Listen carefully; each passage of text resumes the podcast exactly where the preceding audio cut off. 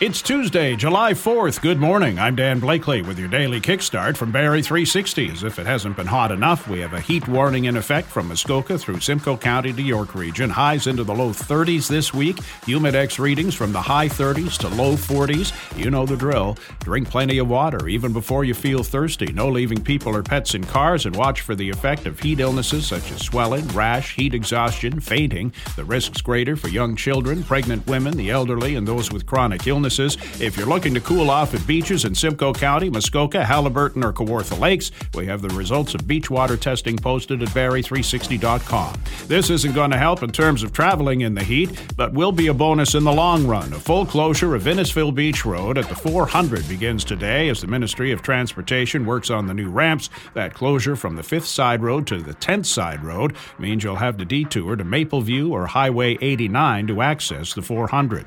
The construction industry short tens of thousands of workers, and experts say a coming wave of retirements could make the problem worse, with Canada millions of homes behind what's needed to reach housing affordability this decade. The job vacancy rate in construction is at a record high, with around 80,000 vacancies in the industry.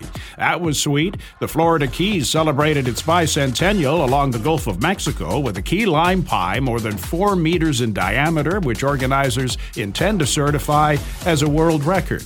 Argos remain undefeated with a 45 24 thrashing of the Lions, BC's first loss of the season. Blue Jays open a three game set against the White Sox tonight in Chicago. A heat warning in effect, sunny this morning and early this afternoon. Could be late day showers, high 29, humidex 34, UV index 9 or very high. That's your kickstart for July 4th. We're back again tomorrow. Until then, remember if it's out of your hands, it deserves freedom from your mind, too.